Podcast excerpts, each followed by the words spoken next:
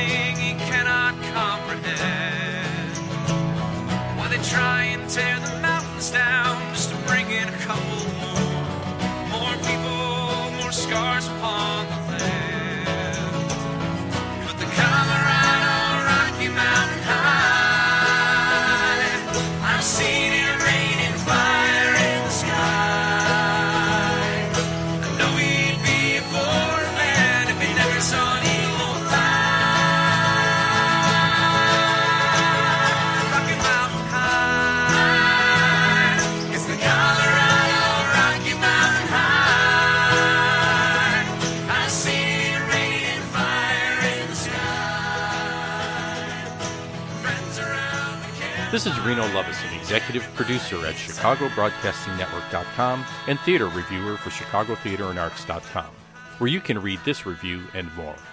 That was an excerpt of Rocky Mountain High featuring Andrew Miller and the cast of Almost Heaven, John Denver's America at the Theater at the Center in Munster, Indiana. We make a point to feature very specific Chicago oriented content here at ChicagoBroadcastingNetwork.com, but occasionally I make an exception. This time primarily because I'm something of a John Denver fan, and also I was born and spent my early years on the far south side of Chicago, very close to the Indiana border, where towns like Munster are as close to us on the south end of the city as Evanston is on the north side, or Oak Park on the west side of the city.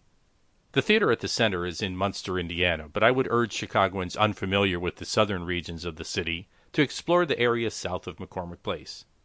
Though a visit to Munster might sound like a vacation getaway to some, the truth is it's about a 35 minute drive from downtown, and no further from the loop than driving, say, to Highland Park or Schaumburg.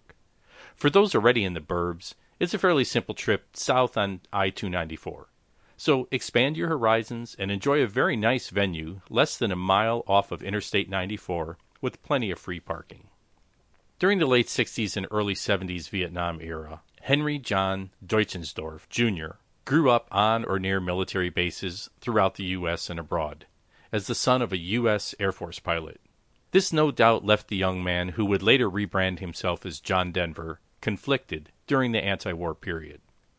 In what was apparently an effort to show solidarity with his generation, early on, Denver covered Phil Ochs' Draft Dodger Rag with lyrics that explain, I believe in God and Senator Dodd and keeping old Castro down, but goes on to humorously list all of the reasons why he cannot serve.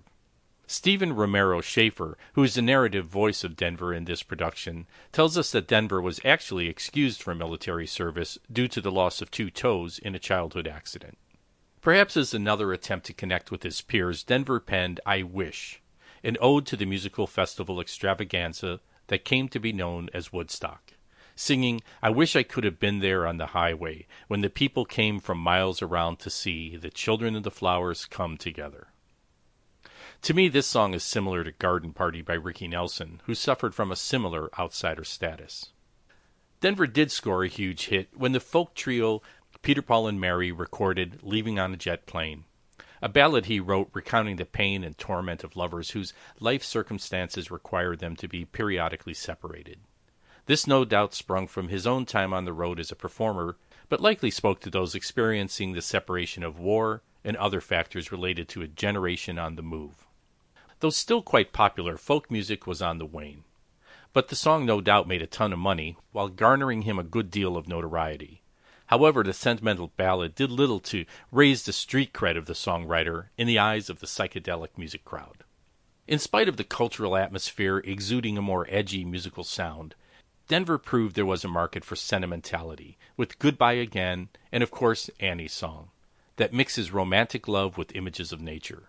You fill up my senses like a night in the forest, etc., in what might be the song that best illustrates the songwriter's overall sensibilities. Somehow Denver was not really a part of the Carly Simon, James Taylor, Carole King crowd, but he did snuggle into that niche of quiet balladeers who gained popularity in the early 70s, where I think he found more acceptance. Just a reminder that you're listening to ChicagoBroadcastingNetwork.com. If you enjoy our podcasts, be sure to like and share and subscribe. And remember that if you need video production for your business or organization, check out RenoWeb.net. Thanks to friends of the podcast SpyMovieNavigator.com, and LakeshoreMusicStudio.com. Regarding this biographical production of Almost Heaven, Stephen Romero Schaefer has a very good singing voice and the requisite boyish good looks reminiscent of Denver to be the point person, but does not really share Denver's vocal quality. What Schaefer lacks is made up primarily by Andrew Muller, who takes the lead in For You and Rocky Mountain High. Out of everyone on stage, Muller seems to embody the spirit of Denver and the tonality of the original singer's voice. Frankly, I would have been content to listen to a concert called Muller Sings Denver. Tommy Malouf, who is featured in Sunshine on My Shoulders, also has the chops, but seemed a bit tentative, even self conscious at times, making me feel he was not really all that familiar with the material. However, his vocal range and quality does hit the mark on several occasions. With a little more confidence, he can easily rival Muller and raise the overall performance. I assumed the incomparable Sarah Geist, who could probably sing the telephone book and make it sound beautiful, as well as the melodic soprano Shannon McEldowney, are included for variety, but in my mind only add further confusion as to what this production is intended to be. I would describe Almost Heaven as more of an ensemble concert with a few biographical introductions, which was something of a disappointment for me as it doesn't offer a coherent storyline in the style of, say, Jersey Boys or Beautiful. In that way, it's neither a concert nor is it a play. As for having concert status, these five spectacular singers, who also play guitar, banjo, and mandolin, have great technical skill, but could use just a little bit more soul.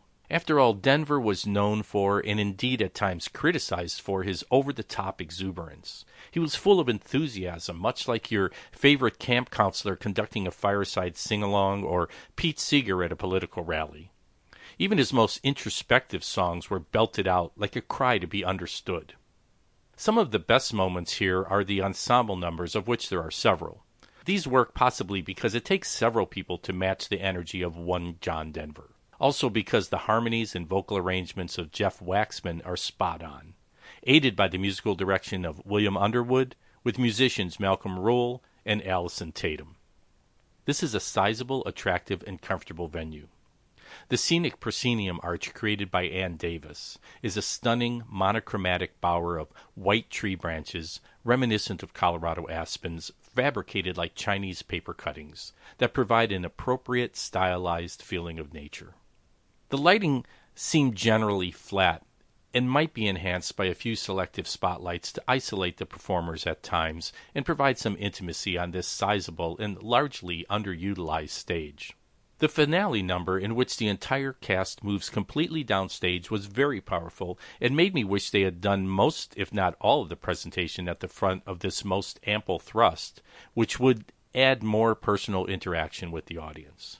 Since this is more of a concert, moving the musicians forward and into the action would not be bad either. There is a very enjoyable fiddle solo and harmonica solo, which could be made more prominent. As for the sound, again, I feel this was designed from a theatrical point of view, using forehead mics, which are popular in musical theater but generally do not have much presence, providing a more remote and soft sound. These performances might have benefited from microphones that wrap in front of the singer's mouth or by using more traditional microphones on stands in a more concert style. My cynical self says this production by Harold Tao is designed as an exploitation of Denver's popularity rather than a fully conceived theatrical experience. But as a John Denver fan, I say, who cares? What the heck? This is still an opportunity to enjoy and celebrate the music of a man who seemed to unabashedly celebrate the world around him and the experience he was having exploring life. He did this with a naivete that caused him some criticism, but he was true to his boyish nature right up to his untimely end. Almost Heaven, John Denver's America, is at the Theater at the Center, 1040 Ridge Road, Munster, Indiana, through March 22, 2020. Running time is about 105 minutes with one 15 minute intermission. For tickets and information, visit theateratthecenter.com or call the box office at 219 836 3255. ChicagoBroadcastingNetwork.com is an eclectic Chicago lifestyle media blog featuring video and podcast episodes that showcase multicultural and age diverse people interested in or engaged in art, music, theater, entrepreneurship, and local events. We strive to give a voice and added exposure to those who are not always in a position to get the attention of larger media outlets, perhaps because they're emerging personalities or because their message is directed to a niche audience. If you want to hear some live music in the heart of Chicago, Mike Hollywood with Stan Champion hosts Fret Not Fridays, an open mic performance extravaganza, the second Friday of every month, bringing their special brand of Love Fest Hootenanny to the Independence Tap at 3932 West Irving Park Road starting at 7:30 p.m. and featuring a fine array of talented comics, musicians, poets, storytellers, and whatever other type of performer who might walk in the door and sign up. This is Reno Lovison, executive producer at ChicagoBroadcastingNetwork.com, signing off with one more selection from Almost Heaven, John Denver's America. This time, Country Roads, featuring Sarah Geist and Stephen Romero Schaefer.